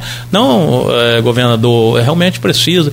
Então, na questão da priorização, essa, esse mosquitinho levando essa mensagem lá, né? Isso. O beija-flor levando essa mensagem lá de gotinha em gotinha, a gente vai fazer esse trabalho. E, sinceramente, acredito muito que ele possa ajudar a gente a, a resolver essa, esse distanciamento aí da, das ações do, do, do governo. Sim. Aqui, você foi em São Fidel também, Zenilson? Não. Você fica acompanhando muito o João aí. Não, que você... não. Não, foi, não, tive não teve oportunidade de ir lá. Foi, você foi, João? Eu Ontem fui. que eu vi lá é, nas suas redes sociais. É, você levou não, Edmundo eu não? Eu estive lá, é, Edmundo não pôde, um rapaz ocupado, né? Novo, não sei como ele tem tanta ocupação, rapaz novo daqui, tanta ocupação que ele tem. Imagine eu. É, é, foi, foi um momento prazeroso. O Zenils Coutinho, ele é um grande parceiro. É, o Cláudio, quando a gente é, vive numa, numa, numa organização, nós estamos na diretoria de seis diretores. Você está aqui numa estrutura. Se o, o, o a, a, diretoria dessa estrutura te der apoio, você avança muito. Quando há união, que essa união minha com o Zenilson é muito grande, a gente se, a, a, a, a, catálise desse processo é um resultado importante. É o que nós temos. É, é, nós temos o comitê tem, tem, tem se beneficiado muito com essa união que a gente tem, eu, Zenilson e outros diretores. E aí é, é o Zenilson faz um trabalho magnânimo lá na Igreja de São Francisco, junto ao Major Almeida, né? Que eu tenho admiração grande pelo trabalho, tanto do Major quanto dele, e isso absorve muito. Então eu tento compensar essa, essa, essa nossa união com representando a nós dois em todos os momentos que a gente vá. E isso, isso é importante, né?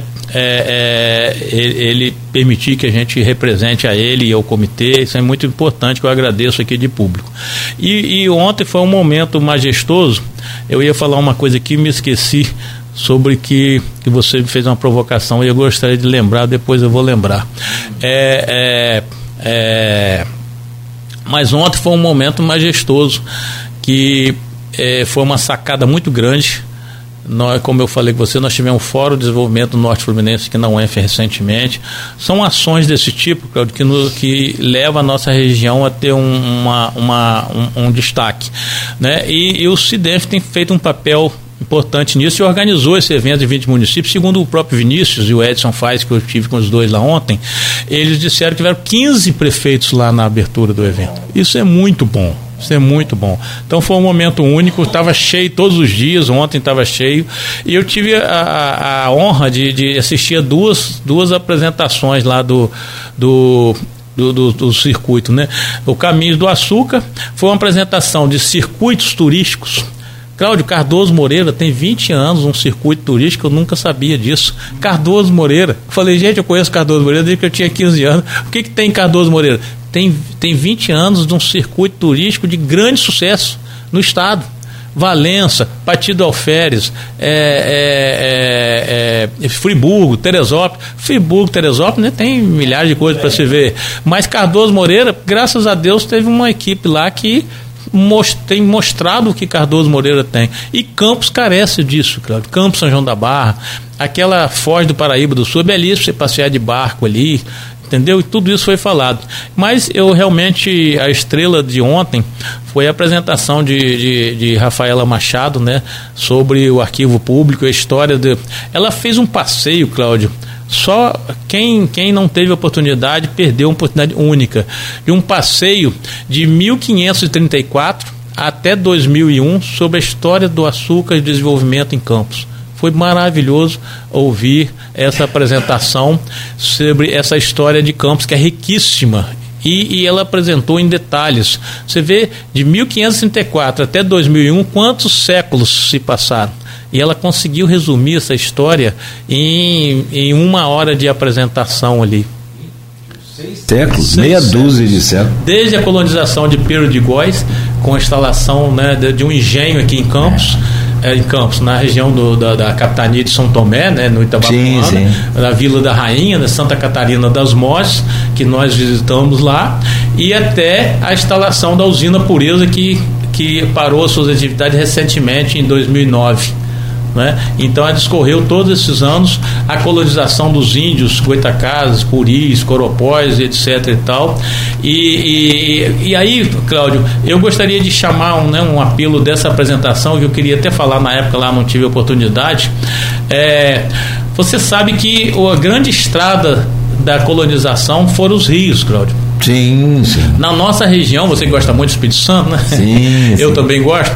O rio, o rio Itapemirim o Rio Itabapuana foram os primeiros locais a serem colonizados em nossa região. Sabe por quê? Hum. Segundo o professor Sofiati, eu não poderia deixar de, de, de fazer referência a isso, né?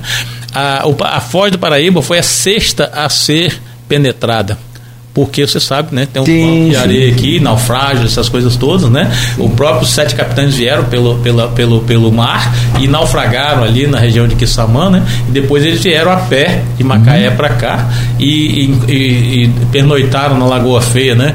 Na sua estada e deu o nome de Lagoa Feia, aquela, aquela lagoa, né? Porque realmente quando dá um vento sudoeste ali, o trem fica, fica feio. feio. Fica feio. Então, essa, essa, essa foi muito bacana ouvir isso, tá, Cláudio? E, e começou a nossa colonização. E, e mais importante, Cláudio, você vê como é que a gente fala açúcar em campos, né? O primeiro engenho foi lá em Santa Catarina das Mós, no, no Espírito Santo no, no, no Espírito Santo não, no Itabapuana, na região de Campos, de São Francisco, mas o sertão das Cacimbas de São João uhum. da Barra. Primeiro engenho foi lá, depois foram vários engenhos em Campos, mas a gente fala açúcar em Campos como nós falamos mais uma vez, né? Que Samanta, no Engenho Central, São João da Barra, em Barcelos, é, Bom Jesus, Santa, Santa Maria, usina Santa Maria, Pureza em São Fidélis, é, a, hoje Canabrava em São Francisco, né? Hoje o polo de. Já há muitos anos, desde Sim. 70 e pouco, né, a, O sertão de São João da Barra foi desmatado. Naquela época era comum desmatar, né? É. Foi desmatado para a, a, a, plantação de cana. Então, essa é, foi muito bacana ouvir essa palestra e esses é, cinco séculos de história, né? Descrito em uma hora. Acho que foi uma, uma grande sacada da Rafaela Boa. Machado. A Rafaela é muito, muito fera Boa. também. Muito fera. A, na parte religiosa, a primeira introdução religiosa que teve na região foi através do Rita Bapuana. Né? Pedro de Góes entrou ali. É, ele levou consigo, uma, trouxe uma imagem de Santa Catarina de Alexandria. De Alexandria. Foi a primeira instituição religiosa que ele colocou nessa região. Ele fez uma Muito bom. em homenagem a Santa Catarina.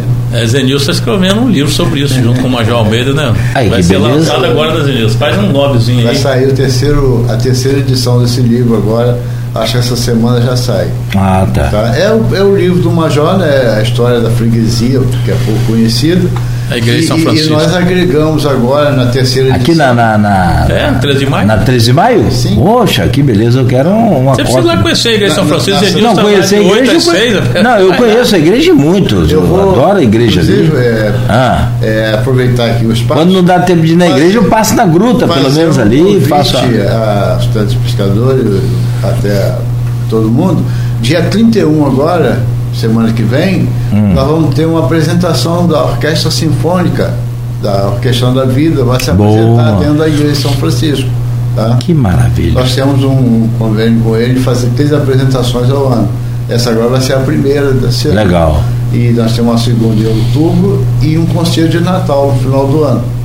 Mas é muito agora, bonito, cara. Ah, muito show. Dia 31 agora é a primeira apresentação. Acho que eu vi ali já um, um, concerto desse já em outras. Até já, já tem bastante tempo que eu vi. E tem essa tradição. agora. Hum. A, a, a, essa orquestra, através do Zenils, é. ela abriu o nosso simpósio dia 12, 13 de abril passado. Hum. Rapaz, o pessoal veio gente de Minas, Brasília, é, Nordeste, Rio de Janeiro, São Paulo, veio gente de todo lugar da, da, é, aqui da bacia hidrográfica, pessoas ligadas a isso, de Brasília Brasília, eles ficaram maravilhados com a Ah, é linda, linda. É nível internacional. É linda, é, é nível internacional. Aliás, vai estar numa viagem internacional. Agora já esteve. O mestre Etibar estava falando acho que ele gente. vai à Argentina agora. Vai à Argentina agora. Foi e, Museu Nacional. E não é a primeira, né? Já é uma não, série de é outras.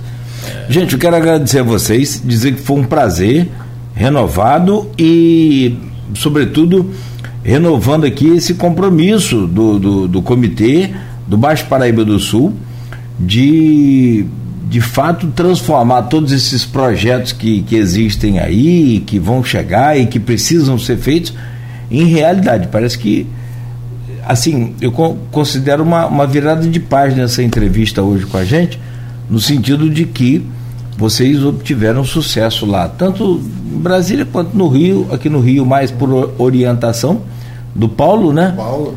Mas, mas nessa vida orientação é tudo para você poder seguir um rumo, seguir um caminho.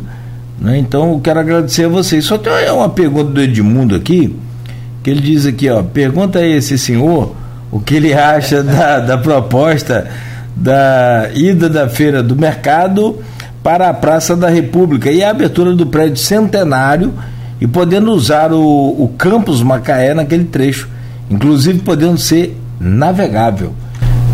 Para quem não sabe, Edmundo é filho do, do João Siqueira.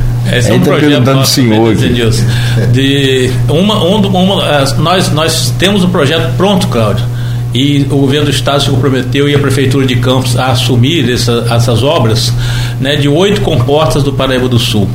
É, reconstrução de oito comportas. Uma delas é do Campo Macaé se nós conseguirmos esse projeto de, de reforma dessas comportas, o, e vai ter água, é, é, é, vamos dizer assim, fluindo no Campo Macaé o ano todo e a gente pode elevar inclusive o, o, nível da água ali, né? Então o Campo Macaé deve ser revitalizado se a prefeitura de Campos realmente, junto com a água do, do Paraíba, né, a, a, assumir essa reconstrução das comportas, com bombeamento, etc. Tudo o projeto já está pronto, calculado, com valor, orçado, até o parafuso que precisa lá, está lá o valor dele, projeto magnânimo e, e sim se essa obra for executada, o canal Compacaé vai ser todo revitalizado.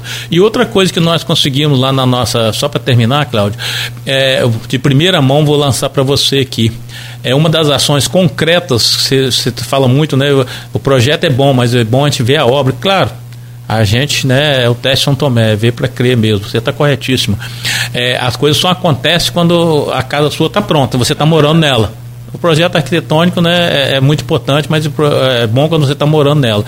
Uma ação concreta que nós conseguimos, é, nós conseguimos aprovar em plenária do CEIVAP recursos para a construção de um museu do Paraíba do Sul. Nós vamos construir um museu. Pra... Agora, museu só para.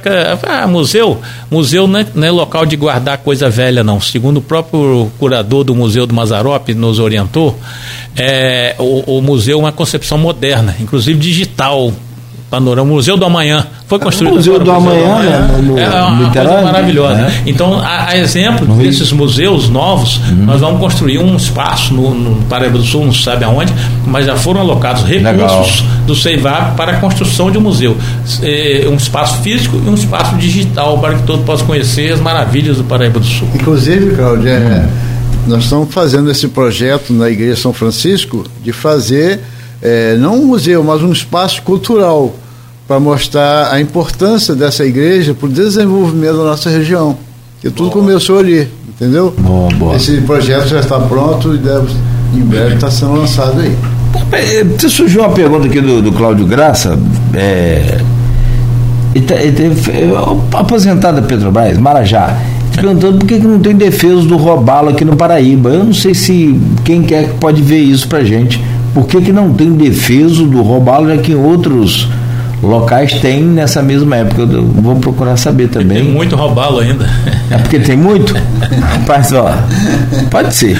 Não é minha área, não. É, não, eu vou procurar, não vou procurar saber para entender o quem Marcelo é que pode. Fernandes, né, que é o grande. Foi o, o, o, o, cara que ajudou o vereador Edson Batista na outra gestão a criar aquele corredor cultural ao lado do antigo fórum, se você conhece. Sei. Aquilo é uma maravilha de campos, né? Quanto de história tem descrita ali. Parabéns ao, vereador Edson Batista naquela época e ao Marcelo por construir esse espaço para nós. Ele que é o grande eh, pescador, né? Pode, Pode dar uma ideia, gente. Tá bom, João, muito obrigado, bom dia, sucesso e parabéns aí pelo trabalho. Estamos à disposição. Meu querido Zenilson, muito obrigado também, bom dia. O convite para o lançamento do livro e também para visitar lá a igreja de São Francisco. Sim, esse livro deve ser lançado na Academia Campos de Letras, tá? Nós vamos anunciar aí agora, mas essa semana deve estar saindo da gráfica. Dia e... 31, Deus? Não, Entendi, não sei. Não. Dia 31 é o concerto na, na igreja. Ah, tá, tá? desculpa. É, agradecendo aí a oportunidade de estarmos aqui e nós estamos é, marcando agora uma, uma reunião com o Bacelar para a gente cobrar Boa. do governo do estado Boa. as ações que nós estamos pondo em ah, aí, Cláudio, tá? eu gostaria de fazer um destaque aqui, o Bacelar. Nós temos a felicidade de termos lá junto com o Bacelar, no Rio de Janeiro, o nosso grande amigo Luiz Mário Concebida, que muito foi diretor já do comitê né, e uhum. até hoje é atuante junto ao Comitê de Boa. Qual, e ele é assessor de Bacelar. É, sim, sim. Não, é, eu acho que o caminho está aí. É isso aí. Né? Vamos, não, é, não é fácil, a gente sabe disso, mas tem que ser trilhado, percorrido e vocês estão, estão indo muito bem no caminho certo, que é melhor. São nove horas e quatro minutos, fechamos aqui o Folha no Ar de hoje, de volta amanhã às sete da manhã no oferecimento de Proteus, Unimed Campos, Laboratório Plínio Bacelar e também de vacina Plínio Bacelar.